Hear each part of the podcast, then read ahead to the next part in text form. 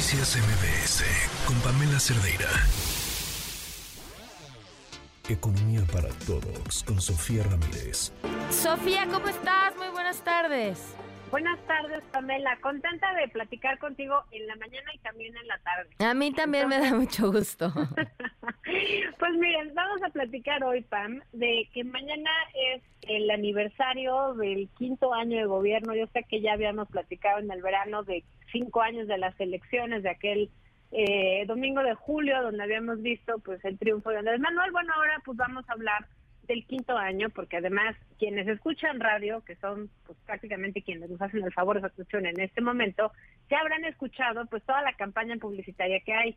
Pero también la chaviza que no oye el radio y ve YouTube, también ya vio de qué van los spots. Y por ejemplo, yo quiero destacar dos. Hay dos, uno sobre economía y uno sobre pobreza, que están circulando desde el 27 de agosto y que habla, pues les presumo, estoy hablando en términos como si fuera yo el presidente, dice, les presumo, para orgullo de todos, que la economía está creciendo, el peso mexicano es la moneda que más se ha fortalecido en el mundo, está llegando inversión extranjera, prácticamente no hay desempleo, somos el principal socio comercial de Estados Unidos, primero los pobres. Ese es el primer spot. El segundo spot dice que está contento porque ha aprobado el apoyo del campo, los programas de bienestar, el aumento al salario, y el envío de las remesas de los migrantes a los familiares, así como una disminución en la pobreza y la desigualdad. Más o menos números redondos, datos, eh, rubros que seguramente va a tocar mañana el señor presidente en su conferencia, que hasta donde me quedé va a ser a las 9 de la mañana, y nos va a dar pues justamente eso, los datos que ellos consideran relevantes, el gobierno considera relevante a cinco años de gobierno. Entonces en México, ¿cómo vamos? Dijimos, ¿por qué no?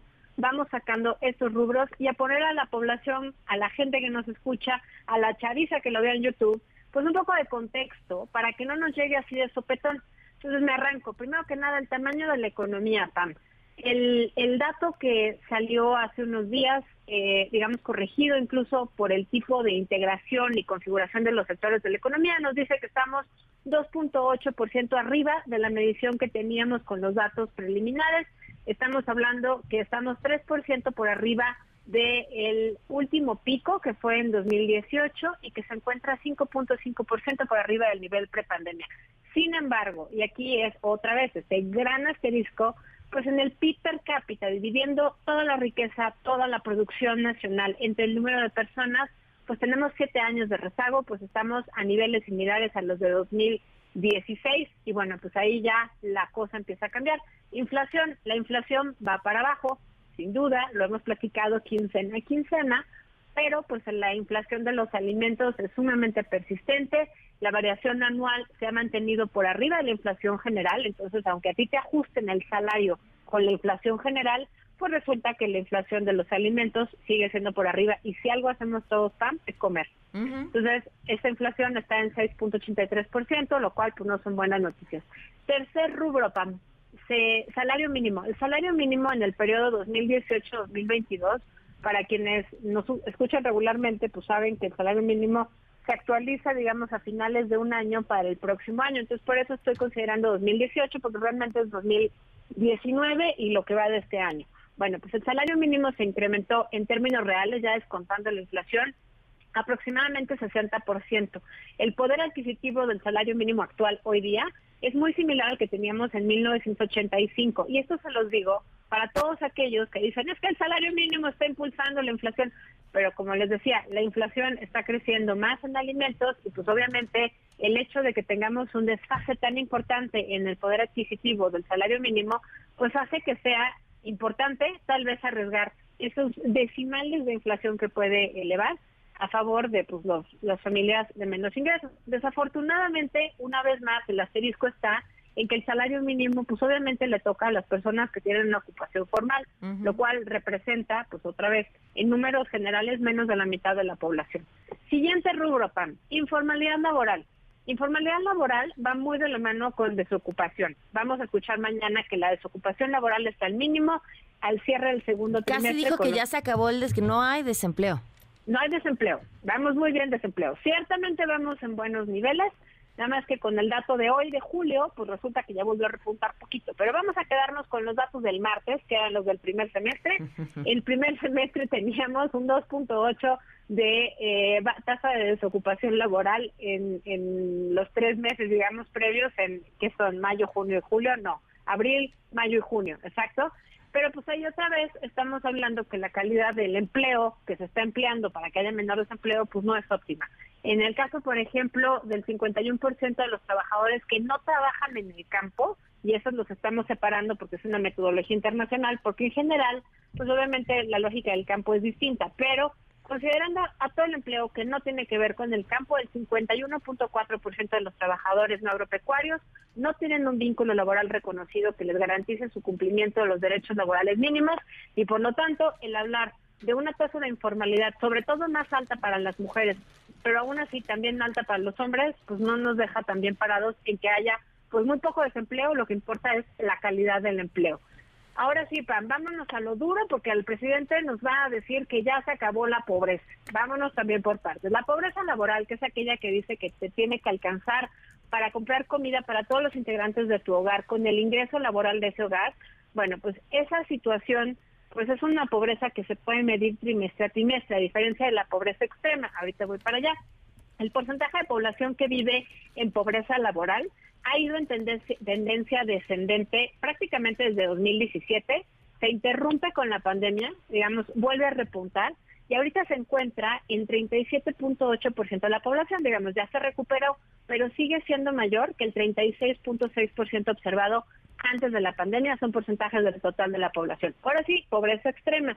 Nos va a decir, es que la pobreza ya se acabó. Pues la pobreza extrema, que es aquella que dice que incluso juntando no el ingreso laboral, sino también las remesas, las transferencias, los programas sociales, cualquier tipo de renta o ingreso adicional, dice, si tú juntas todos esos ingresos y aún así no alcanza para comprar comida, vives en pobreza extrema por ingresos, pero si además vives en pobreza extrema por ingresos y tienes por lo menos tres carencias sociales, generalmente de salud, educación y por supuesto alimentación, eh, digamos, por hablar en rubros generales, pues en, eso, en ese caso ya vives en pobreza extrema. En esos términos, la pobreza extrema es superior, la que tenemos registrada en 2022, que son los datos más recientes, que la que había en 2018. Estamos hablando que la cifra en términos porcentuales cambió bien poquito, pasó de 7% en 2018 a 7.1% de la gente en 2022, pero en millones de personas pues son 400 mil personas más, pasó de 8.7 millones en 2016 a 9.1 millones en 2022. Ahora, desigualdad, y ya me acerco al final, Pan, porque creo que ya se me está acabando el tiempo, pero la desigualdad también va a ser uno de los temas que mañana nos van a decir, se está acabando la desigualdad.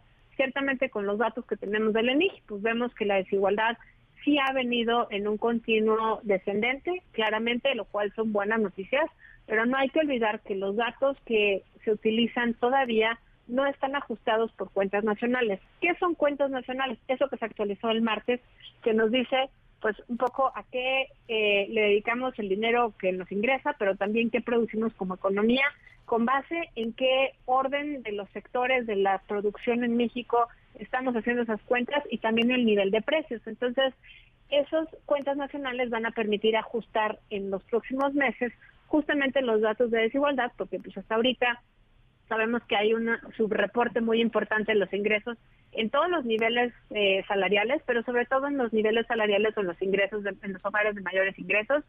Y la otra cosa es, pues obviamente está topado, porque pues cuando tú tocas en una casa de un hogar de muy alto nivel, pues te va a abrir un policía, un vigilante, la señora que trabaja eh, en labores del hogar, no te va a abrir la persona y por lo tanto no va a saber tampoco cuánto ganan en ese hogar. Entonces, creo que ese es un resumen. Vamos a tener la publicación lista en un ratito para que nos sigan en arroba México cómo vamos. Y mañana que el presidente esté hablando, pues escuchemos también pues, la verdad sobre los servicios de salud, con 31.6 millones más de personas sin acceso a salud que el principio del sexenio, el tema del rezago educativo, por qué las transferencias gubernamentales no están llegando a los hogares más pobres, sino dedicándose preponderantemente a distribuirse de manera homogénea y por lo tanto pues, estamos priorizando, pareciera, a los hogares de mayores ingresos. Y finalmente sí, México sí es el principal socio comercial, pero no olvidar que un peso fuerte no beneficia a todos por igual y perjudica sobre todo a quienes reciben ingresos del exterior, a quienes reciben remesas y como sabemos porque lo hemos platicado, en eh, gran medida quienes reciben las remesas son los hogares de menores ingresos. Muy bien, pues completísimo, Sofía. Ya estaremos atentos al mensaje mañana.